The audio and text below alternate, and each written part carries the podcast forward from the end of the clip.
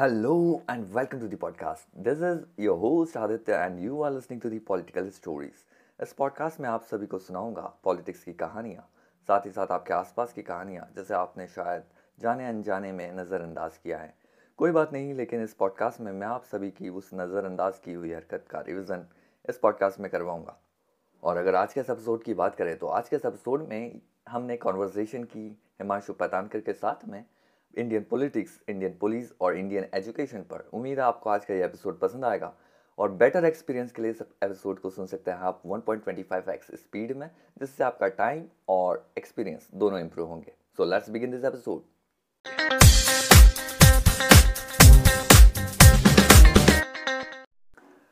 आज के इस एपिसोड में हमारे साथ एक फॉर्मर IITN और एक UPSC एस्पायरेंट है जिनसे हम बहुत सारी कॉन्वर्सेशन करेंगे। So welcome to the show man. Thanks Aditya for this amazing intro. So my name is Himanshu Patankar and yes, I'm currently preparing for UPSC Civil Service Examination. I am a graduate guy. I graduated from IIT Kharagpur and I worked for a software firm in Bangalore for an year, and now currently I am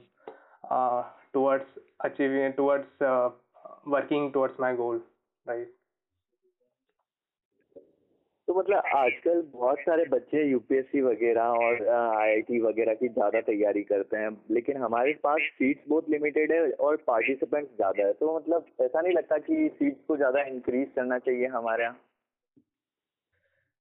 या in the educational institute you can say कि seats increase करना चाहिए। जैसे अपन अभी बहुत सारे IITs वगैरह भी न्यू ओपन हो रहे हैं, एम्स वगैरह ओपन हो रहे हैं, इवन तो वहाँ की क्वालिटी अभी उतनी as per the old IITs नहीं है, but still we are trying our best to अपना एजुकेशन इंस्टीट्यूट को और बेहतर करने की कोशिश कर रहे हैं। And when it comes to the public services, right, तो वहाँ तो सीट्स लिमिटेड ही रहना है। ओके, सो बट सिंस लोगों का इतना क्रेज है, पीपल डिमांड पावर और एक जॉब सिक्योरिटीज वगैरह होती है, इसलिए कॉम्पिटिशन हमेशा रहता है। बट आई डोंट थिंक कि पब्लिक सर्विस में उतना सीट्स ओपन हो सकता है, ठीक है, but for the education institutes we can definitely strive for better education.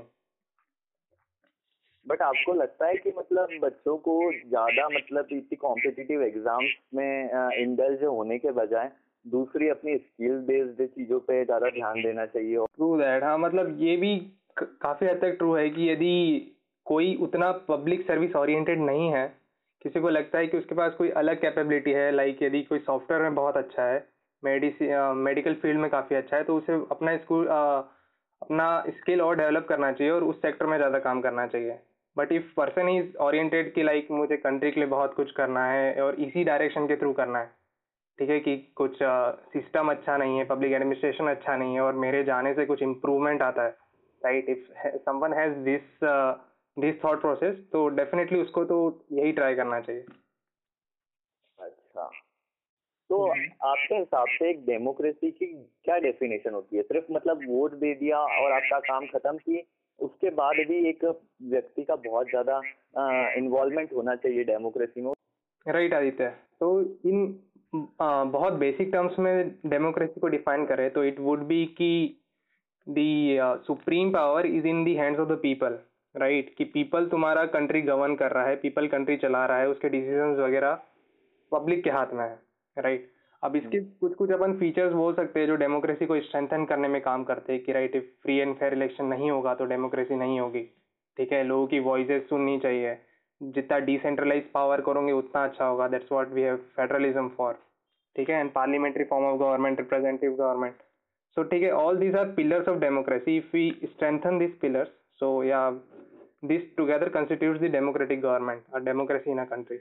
Basically आपका सिर्फ वोट देने तक का नाता नहीं है, आपको उसके आगे भी गवर्नमेंट को अच्छे से कंट्रोल करना चाहिए। बेसिकली लोग वोट तो दे देते हैं, लेकिन उसके बाद ना उन्हें कोई फर्क नहीं है कि क्या नई पॉलिसीज आ रही है, क्या नए बिल्स आ रहे हैं, कैसे उनकी लाइफ में वो चीज़ अफेक्ट कर रही है। जैसे कि मैंने आपको पॉडकास्ट शुरू होने से पहले बताया था कि पॉलिटिक्स हमारी लाइफ में कहीं ना कहीं इंटरफेयर करती है। मतलब एक बहुत अच्छा थॉट है कि if you don't interfere in politics, politics will eventually interfere in your life.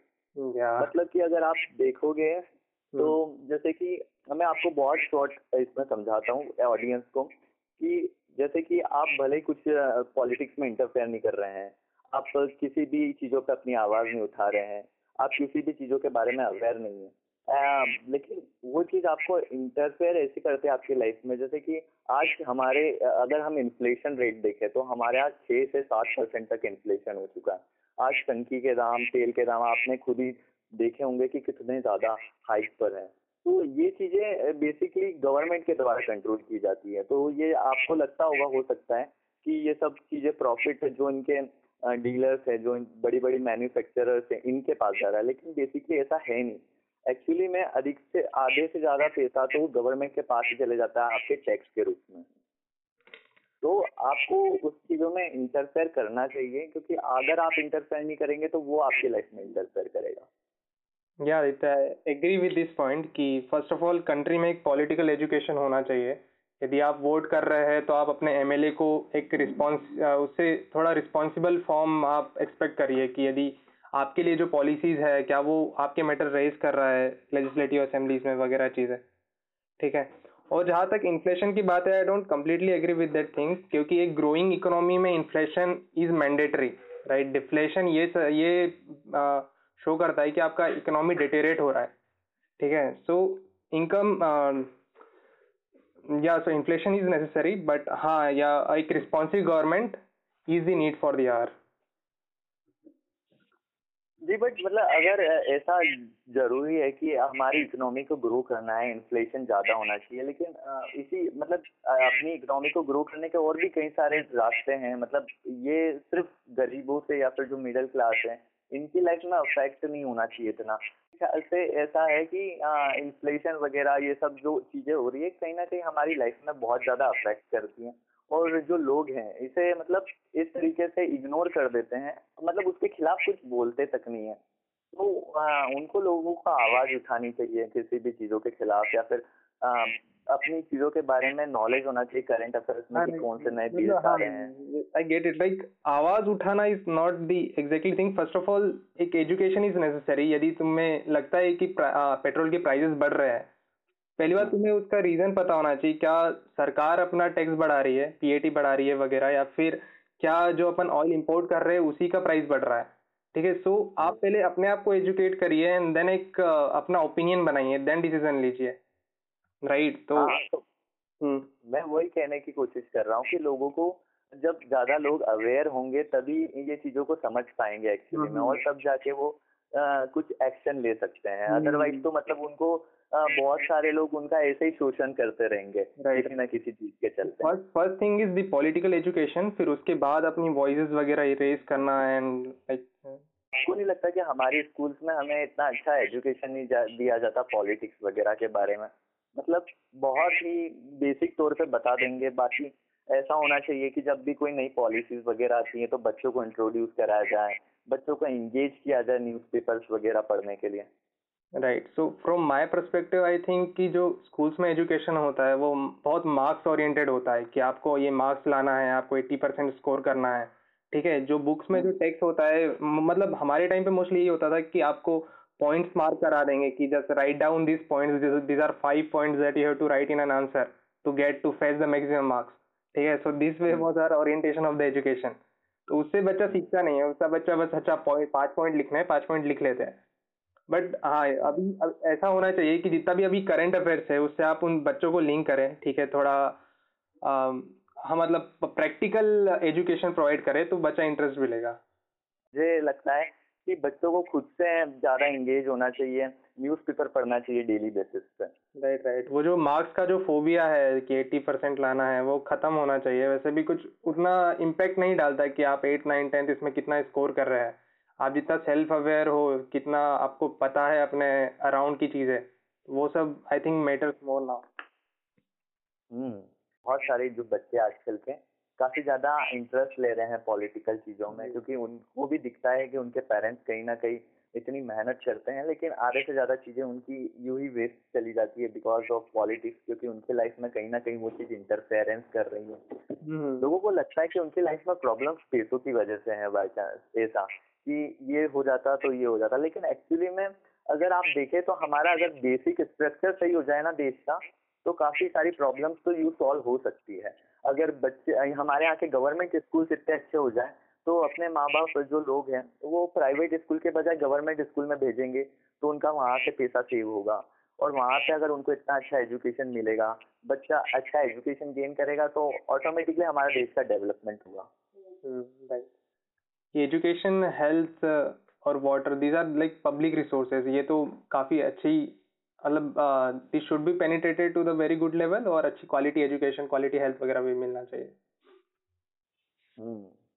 मैं आपसे एक और चीज़ पूछना चाहता हूँ कि हमारे यहाँ का जो पुलिस सिस्टम है बेसिकली वो ज़्यादा इंडल्ज है पॉलिटिक्स में, मतलब पुलिस और पॉलिटिक्स दोनों एकदम मिक्स है, एकदम सेपरेट नहीं। जैसे अगर आप अदर कंट्रीज में देखेंगे तो पॉलिटिक्स और जो पुलिस है काफ़ी ज़्यादा सेपरेटेड है क्योंकि दोनों के काम में कोई भी इंटरफेयर नहीं करता है। लेकिन पुलिस के पास पावर्स ऐसी रहती है कि चाहे तो वो उनके देश के प्राइम मिनिस्टर तक का वो काट सकते हैं, क्या कहते हैं, अगर उन्होंने कुछ गलत काम किया है तो उनसे डरते नहीं है।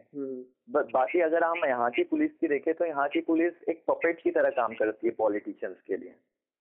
तो आपको क्या लगता है इस चीज के बारे में? तो ठीक है, तो फर्स्ट ऑफ ऑल कि जो पुलिस सिस्टम है अपना वो एग्जीक्यूटिव विंग के अंडर लाई करता है। लाइक वी नो कि पार्लियामेंट्स के अपने जो 3 पिलर्स है, लेजिस्लेटिव, एग्जीक्यूटिव एंड जुडिशरी, ठीक है। तो एग्जीक्यूटिव पिलर के अंडर लाई करता है। यदि आप पुलिस देखोगे कि स्टेट पुलिस है, देन ऑल इंडिया सर्विसेज वाली पुलिस है, IPS officers and all, so वो सीधा मिनिस्ट्री ऑफ होम अफेयर्स के अंडर आता है, ठीक है। मतलब कि they are directly under a political entity, right. उनके जो ट्रांसफर्स वगैरह है या फिर प्रमोशन वगैरह है, दिस आर बहुत ज्यादा इन सब पॉलिटिकल मोटिव से अफेक्टेड होता है। तो ये तो बहुत ज्यादा इन्फ्लुएंस करती है, right. Even if person is want to like dedicate himself fully to the nation तो स्टिल वो ऑपरेट नहीं कर पाएगा क्योंकि उनका सीनियर कहीं ना कहीं पॉलिटिक्स से जुड़ा हुआ है, राइट। तो यहाँ पर एक चीज समझना होगा कि हमने ऐसा सिस्टम क्यों बनाया। हम जुडिशरी में भी पुलिस को डाल सकते थे, पूरा पुलिस सिस्टम जुडिशरी के अंडर कर सकते थे, राइट। तो like I have also like ये चीज़ मुझे भी बहुत कंसर्न करती थी। तो मैंने जब इसके बारे में पढ़ा तो इसका ये लॉजिक होता है कि आप समझिए कि पुलिस एक गवर्निंग बॉडी है, ठीक है। अब यदि आपको कुछ प्रॉब्लम्स आता है, ठीक है, कि यदि पुलिस आपके साथ बहुत मिसबिहेव करती है तो व्हाट यू विल डू कि आप अपने रिप्रेजेंटेटिव के पास जाएंगे, आप अपने MLA के पास जाएंगे, यू विल से कि यार ये वाला ऑफिसर अच्छे से बिहेव नहीं कर रहा है, ठीक है। तो इसीलिए MLA को और जो थोड़ी एग्जीक्यूटिव बॉडी उनको पावर दी गई है कि जो इतनी स्ट्रांग बॉडी है, जो पुलिस बॉडी है, वो उस पर थोड़ा कंट्रोल रख सके, राइट। मतलब अब सिंस ये पावर तो दी गई है पर इसका कितना एफिशिएंट यूज होता है और कितना पॉजिटिव यूज होता है तो वो हमें हमारी लाइफ में साफ साफ दिखता है। मतलब आपको मालूम होगा कि हमारे यहाँ हर देश में मतलब हर दिन on an average 5 custodial death होती है और बहुत ज्यादा पुलिस ब्रूटैलिटी के मामले आए दिन सामने आते रहते हैं, खासकर यूपी में। मतलब पुलिस का रिकॉर्ड बहुत ही ज्यादा खराब है। मतलब किस तरीके से हम हमारे पुलिस सिस्टम को सेपरेट कर सकते हैं पॉलिटिक्स से, मतलब इतना पॉलिटिशियन का इन्फ्लुएंस ना रहे पॉलिटिक्स में, मतलब पुलिस पर। हाँ, इन्फ्लुएंस कम करना I think that would be the right thing. मतलब पूरा इंडिपेंडेंट करना आई वोंट सजेस्ट दैट। और there are some bodies like CBI and ED, ठीक है। So this should be the independent body, right. यदि तुम्हारा CBI, तुम टैक्स चोरी वगैरह ये सब ही नहीं रेगुलेट कर पाते हो फिर तो तुम पॉलिटिशियंस तो मतलब पूरा इनइक्वल हो गया, ठीक है। जो तुम फ्रीडम ऑफ इक्वलिटी बोलते हो तो पूरा वायलेट हो जाएगा जब जो ऊपर गवर्निंग मेंबर है उन पे तो कोई केसेस ही नहीं होंगे, राइट। मतलब देखा जाए ना तो हमारे जो जितने भी MPs हैं उनमें से 40 to 60% के ऊपर तो खुद के ऊपर क्रिमिनल केसेस चल रहे हैं तो, और वो लोग हमारे देश को गवर्न कर रहे हैं। मतलब आश्चर्य होता है ये सब चीजें सुन के कि हमारे देश को, मतलब जिनके ऊपर ऑलरेडी केसेस चल रहे हैं वो हमारे देश के MPs हैं और मतलब उनके हाथ में कहीं ना कहीं बहुत ज्यादा पुलिस का इन्फ्लुएंस रहता है, पुलिस को बहुत ज्यादा कंट्रोल करते हैं। अभी बहुत सारी जगहों पे यूपी के वीडियोस वायरल होते हैं पुलिस की ब्रूटैलिटी के, कि पुलिस ये कर देती है। अभी मैंने खुद ने जब देखता हूँ तो मुझे बहुत बुरा लगता है। आप जब वीडियो देखेंगे वो चीजें जो सामने आती है तो बहुत सारी चीजें तो सामने भी नहीं आ पाती है और जो चीजें सामने आती है तो एकदम रोंगटे खड़े कर देती है। मैं कल एक वीडियो देख रहा था तो उसके अंदर वो बच्ची को गोद में लेके उसका पिताजी मतलब उसको पुलिस वाले मारे जा रहे हैं, वो बोल रहा है कि लड़की को लग जाएगी, लड़की को लग जाएगी, मतलब इतना बुरा हाल है हमारे यहाँ के पुलिस सिस्टम का। तो बहुत ज्यादा बुरा लगता है। One question I want to ask कि तुम्हें क्या लगता है ऐसा डिटेरियोरेटिंग हालत क्यों है पुलिस सिस्टम का?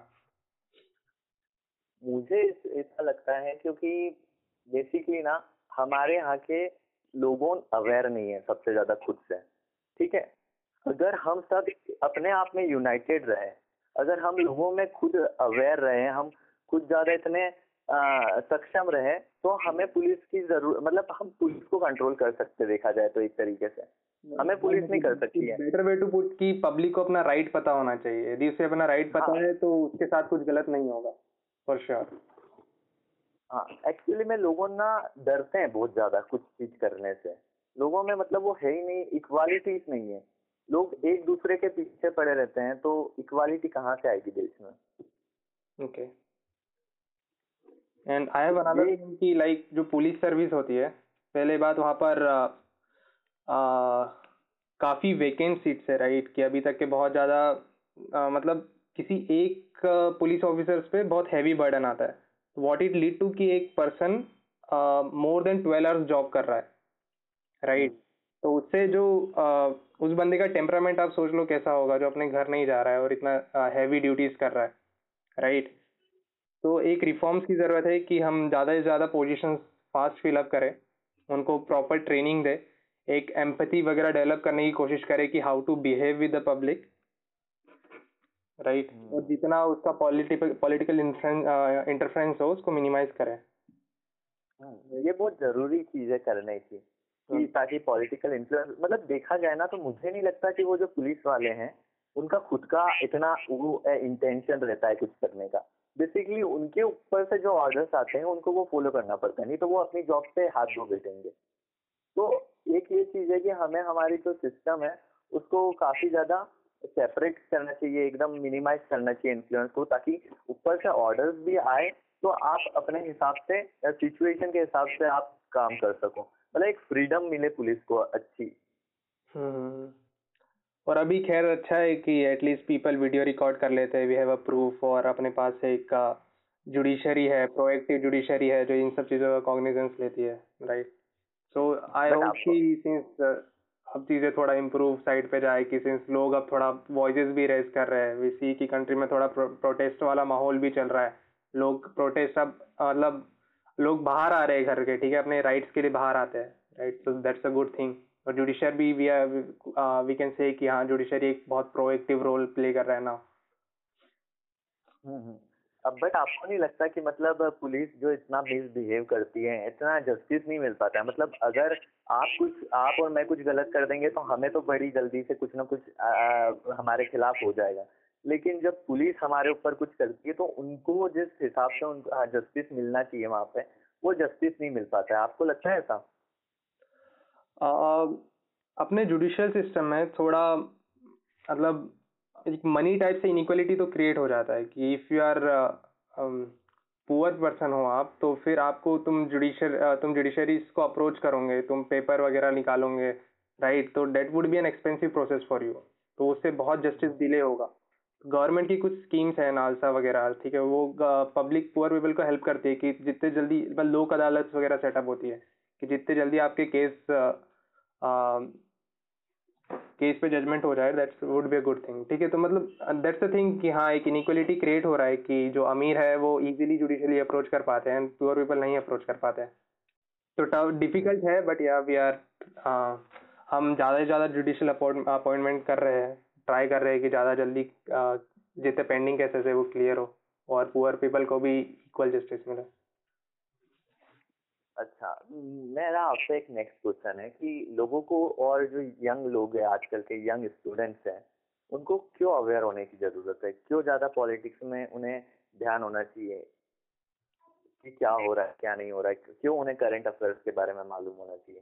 फर्स्ट ऑफ ऑल कि आप अपने आप को एक डेमोक्रेटिक, एक फ्री कंट्री तभी बोलोगे जब आप अपना इंस्टेंस क्लियर रख पा रहे हो, ठीक है। अब बहुत जगह ऐसा ही होता है कि like in if you see in West Bengal, तो वहाँ पर भी लोगों को नहीं पता होता है, बस ममता बनर्जी को वोट करना है, ठीक है, इन मेनी स्टेट्स बस मोदी को वोट करना है, they don't know why to vote, उनको पता भी नहीं कि वो अपने एमएलए को वोट करते हैं और मोदी को नहीं वोट करते हैं, एमपीज को वोट करते हैं, राइट। तो उतना पॉलिटिकल एजुकेशन नहीं है, लोगों को अपने एमएलए का नाम नहीं पता होता है, उनने क्या काम किया, 5 साल में क्या किया नहीं किया, वो नहीं पता होता है, राइट। तो हमें ये ज़रूरत है कि हम लोगों को अपने एमएलए एमपीज को रिस्पॉन्सिबल ठहरा सके, उनसे क्वेश्चंस कर सके और नेक्स्ट टाइम मतलब हमें जो पावर दी गई है वोट करने की उसका एफिशिएंट यूज़ कर सकें। For that we need to be self aware citizen for the betterment of our country, for the country to be more free and growing. बच्चों को क्यों ज़्यादा इसमें होना चाहिए, मतलब देखा जाता है कि बच्चों को ना पॉलिटिक्स से दूर रहना चाहिए।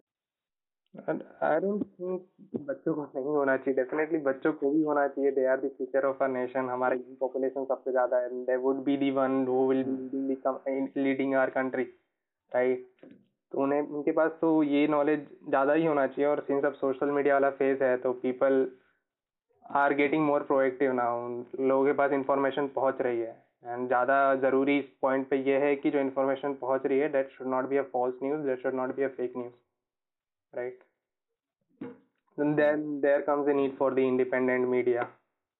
So do you think a country with 125 crore population, can a young person lead our country? Like can a young person of age of 30 or 35 can lead India?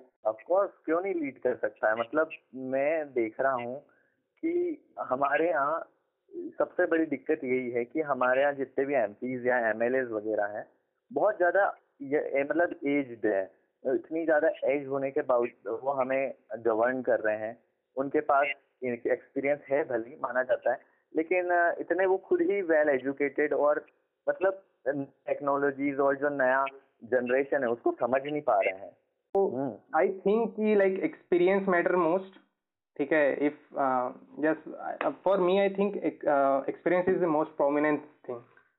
Like a person who is involved in politics from right from the age of 20-30, and when he gets some experience of about 20-30 years, then he learns like how he can manage the foreign affairs and the finance ministry of our country, then defense. Okay, so all this takes time. For me, I personally think that a young leader would not be so representative for India.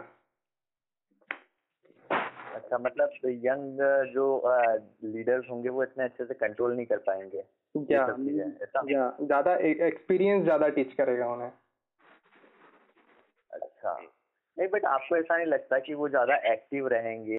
लगता है मुझे कि students जो ज़्यादा politics में आएंगे वो काफ़ी अच्छे से कर सकते हैं, बिकॉज अगर आप उमर खालिद और जैसे कन्हैया कुमार जैसे स्टूडेंट्स को देखे जो पॉलिटिक्स में है, काफ़ी अच्छा इनका ओपिनियंस रहते हैं और उन्हें मालूम है किस चीज को किस तरीके से हैंडल किया जाता है, क्या चीज के लिए क्या चीज खराब है। राइट, या that can be an another view point.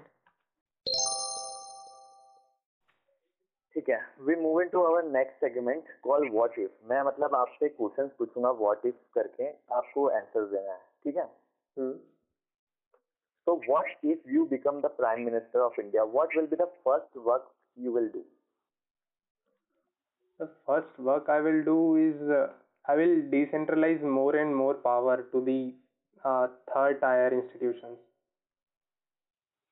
मतलब आप इसको थोड़ा सा एक्सप्लेन करेंगे? It's like कि we have a three tier structure.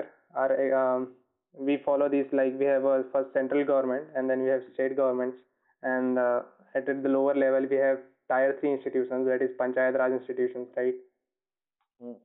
Right. So the Panchayat Raj institution does not have that many powers or financial resources, right? And I think like we need to grow at a lower level, right? कि वहाँ पर जब तुम people को ज़्यादा responsive वगैरह रखोगे, उनकी voices सुनोगे, तभी country ज़्यादा progressive होगा, right? So I think there is we need to put some give some power, devolve some power to the Panchayat Raj institutions. And local government. So my next question is, what if you become the education minister of India? आप education की field में क्या करोगे? Right. So अभी तो नया education policy आया है, so let's see how it performs. हाँ, तो मैं इस पे ये कहना चाहता हूँ कि मतलब इन्होंने नया एजुकेशन पॉलिसी लाया, ठीक है, लेकिन सिलेबस पूरा के पूरा वही है और सब वैसी चीजें, मतलब थोड़ी थोड़ी छोटी मोटी चीजें चेंजेस करने से कोई बड़ा रिवॉल्यूशन नहीं आता है, लेकिन आप उसको इतना बड़ा चढ़ा के बता रहे हो कि मतलब एकदम बहुत ही बड़ा मास्टर स्ट्रोक है, तो ये भी एक तरह सही नहीं लगा। Do you not think that मतलब ये बहुत ही ज्यादा इन्होंने माइनर चीजें सही की हैं, बाकी इन्हें सिलेबस में काफी बड़ा इम्प्रूवमेंट करना चाहिए था।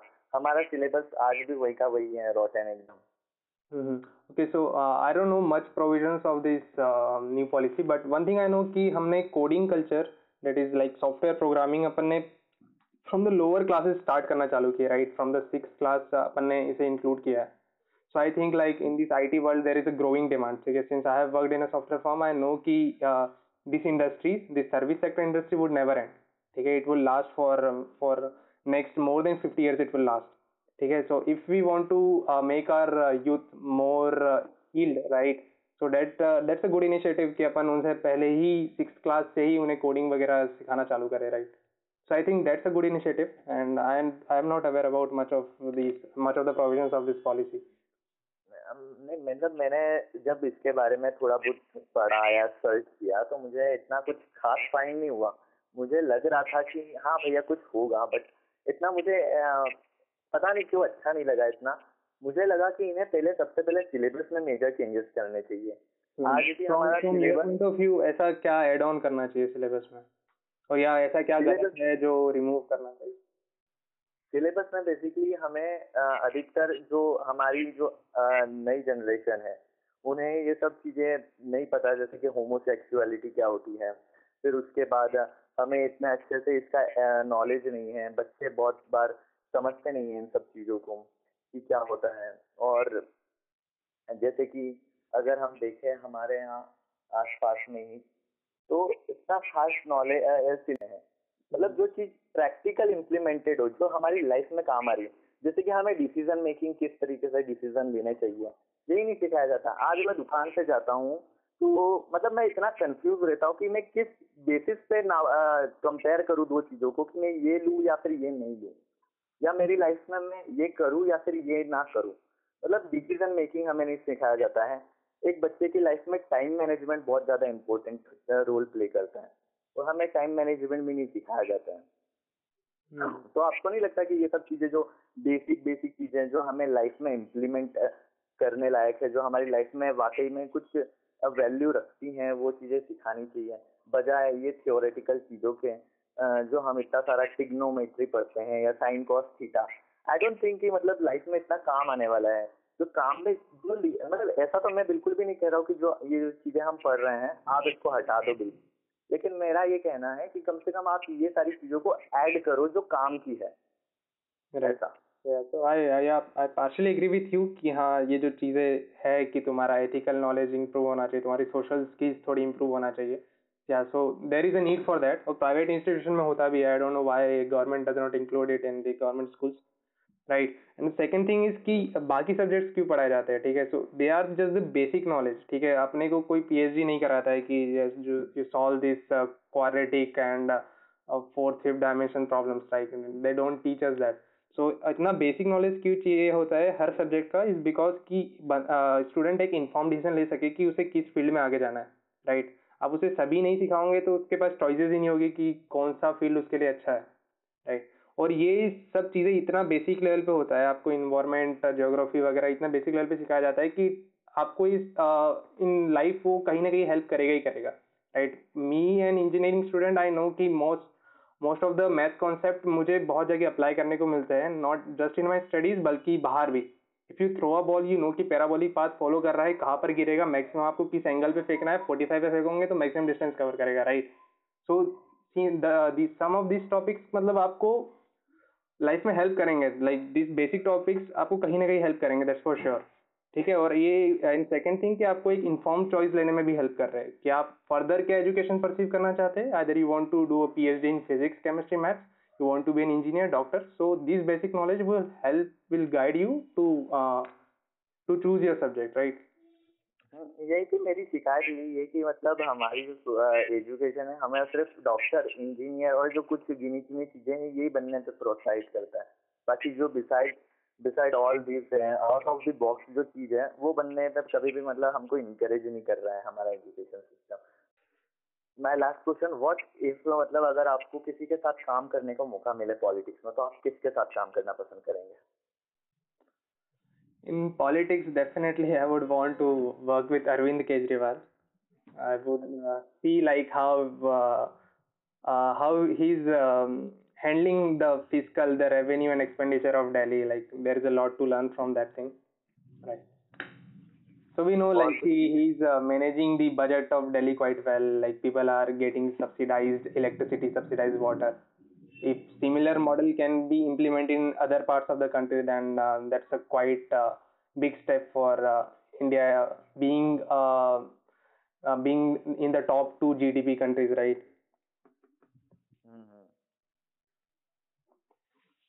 दिल्ली का मुझे काफी अच्छा लगता है एजुकेशन मॉडल, काफी मतलब इम्प्रूव्ड है, तो बहुत अच्छा कि आप उनके साथ काम करना पसंद करेंगे। और इसी के साथ हम हमारे ऑडियंस को एक रिटर्न गिफ्ट देते हैं हमारे पॉडकास्ट के एंड में। तो बेसिकली जैसे कि आपको मालूम है कि हमारे जो फ्रीडम, प्रेस फ्रीडम है बहुत ज़्यादा एकदम खराब है, हमारी प्रेस फ्रीडम लगातार नीचे गिरती आ रही है और यहाँ पे मतलब हमारे पास सही से न्यूज़ सोर्सेज नहीं है। जब सामने वाले के पास पढ़ने के लिए, सुनने के लिए सही न्यूज़ सोर्स नहीं रहेगा तो वो सही से अवेयर नहीं होगा, मतलब वो एक रॉन्ग वेव में इन्फ्लुएंस हो जाएगा। तो सबसे ज़रूरी ये है कि वो सही जगह से न्यूज़ को और जो चीज़ें हैं उन्हें गेन करें, कंटेंट सही से कंज्यूम करें, ना कि दूसरी जो पपेट लाइक मीडिया है उनसे कंटेंट कंज्यूम करें। तो आप कुछ सोर्सेज बताना चाहेंगे जहाँ से कंटेंट मतलब अगर अपने आप को सेल्फ अवेयर रखना है तो वहाँ से ये लोग न्यूज़ पढ़े या फिर किसी भी चीज़ के बारे में देख सकें, तो आपके कोई सोर्सेज जहाँ से आप? So first of all I think कि most of the medias are biased, ठीक है। I won't say like most of the bias are towards Modi government, like there are many medias who are leftist also and took a leftist stance, और some medias are there who just want to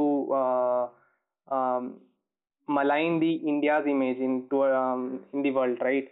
So I think like that media who just put the facts to the public, right? बस आपको कुछ facts बता दे कि like ये चल रहा है वर्ल्ड में, याला नया पॉलिसी आया, इसके प्रोविजंस ये है, ठीक है। उस पर कुछ मिर्च मसाला नहीं लगाना है कि राइट अब दिस गवर्नमेंट बहुत ख़राब है, गवर्नमेंट गिर जाएगी, गवर्नमेंट गरीबों का नहीं सुनती है, या फिर गवर्नमेंट बहुत अच्छी है, गवर्नमेंट हिंदुत्व प्रमोट कर रही है। दिस सब ये मिर्च मसाला नहीं होना चाहिए। Only just put the facts to the public कि ऐसा ऐसा चीज़ हो रहा है। Public should have their own opinion, ठीक है। उनके पास चॉइस होना चाहिए कि हाँ अच्छा ये चीज़ तो बहुत गलत हो रही है, ये एजुकेशन में ये गलत चीज़ ले आएगी, राइट। शेयर गेटिंग की मतलब एक न्यूज़ रिपोर्टर का काम होना चाहिए कि इन्फॉर्मेशन पुट करे, अपने थॉट्स नहीं पुट करे, ओके। थॉट्स पब्लिक डेवलप करेंगे, बस आप इन्फॉर्मेशन दो, राइट। तो some of the channels that I would suggest is, one is the भारता फर्स्ट चैनल, ठीक है, it's in YouTube. This is okay, so this is open by one of the famous Lok Sabha TV anchor, right, Rajya Sabha TV anchor. So I think he's quite neutral and directly puts the point, and he just brings the many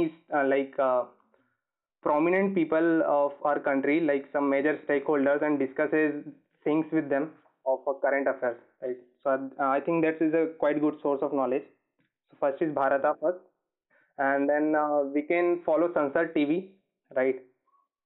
And another thing, Shekhar Gupta, his analysis is quite good, right? He analyzes most of the current affairs issues in our country. Like, so he puts facts in the front of the people, right? If he's saying something ki like, हमारी country में freedom इतना कम हो रहा है, तो he will give you facts with that. My side, मैं लोगों को जो sources बोलूँगा, जहाँ से वो news consume करें.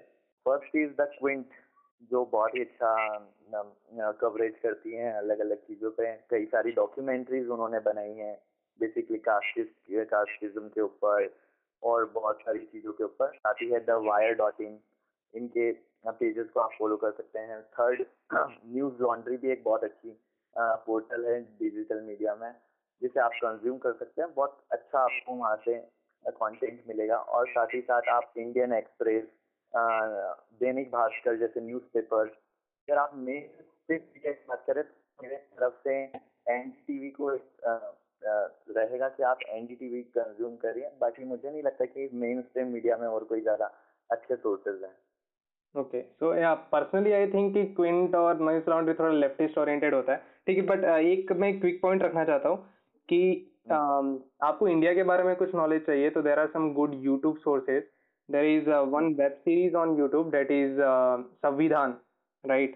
Samvidhan, SAMVIDHAN, Samvidhan. You can type that, you will get an AIB news series.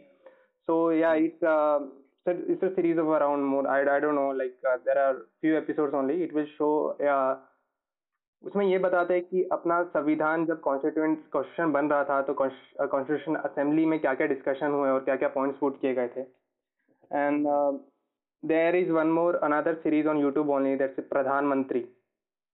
Okay, so it start from right from our independence, and फिर उसके बाद जो भी प्रधानमंत्री आए उनके पास में क्या क्या चैलेंजेस थे, उसे कैसे ओवरकम किया गया, ठीक है, all does it include. And there is also one more web series that is Bharat Ek Khoj, और बहुत अवेयर वगैरह और आपको काफ़ी इन्फॉर्मेशन मिलेगी, काफ़ी इन्फॉर्मेटिव होगा। And these are the web series जो DD नेशनल्स वगैरह पे पहले टाइम में आया करती थी, राइट? अब हमारा मीडिया है या फिर इतना वो हो गया है कि they don't produce quality content, right? They don't think कि वो लोगों में अवेयरनेस या फिर कुछ उन्हें गेन कराने के लिए नहीं बनाते, वो जस्ट इंटरटेनमेंट पर्पस के लिए सारे शोज बनते हैं, right? So I think this three shows are quite good and quite neutral also. इसमें कुछ पॉलिटिकल नहीं है, बस आपको ये सेल्फ अवेयर करने के लिए हेल्प करेंगे। सो आई वुड सजेस्ट कि in a free time you should definitely binge watch this show. Thank you so much Himanshu भैया for giving your precious time. या Aditya, it was great to talk, right? तो कैसी लगी आपको आज की ये कॉन्वर्सेशन हिमांशु भैया के साथ में? उम्मीद है आपको आज के इस पॉडकास्ट से कुछ ना कुछ सीखने जानने समझने को मिला होगा। और क्या सीखने जानने समझने को मिला आप मुझे DM करके बता सकते हैं, लिंक नीचे डिस्क्रिप्शन में है। और माफ़ी चाहूँगा ऑडियो क्वालिटी के लिए, लेकिन हम नेक्स्ट टाइम से पक्का इम्प्रूवमेंट करेंगे हमारी ऑडियो क्वालिटी में। आपका सपोर्ट ऐसा बना रहा तो, और इस एपिसोड को ज़्यादा से ज़्यादा लोगों तक और ज़्यादा से ज़्यादा फ्रेंड्स फैमिली में शेयर कीजिए ताकि उन्हें भी कुछ ना कुछ इंडियन एजुकेशन, पुलिस और हमारे पॉलिटिक्स के बारे में समझ में आए। That's all for this episode, और मिलते हैं हम एक नए एपिसोड के साथ में। This is Aditya signing of.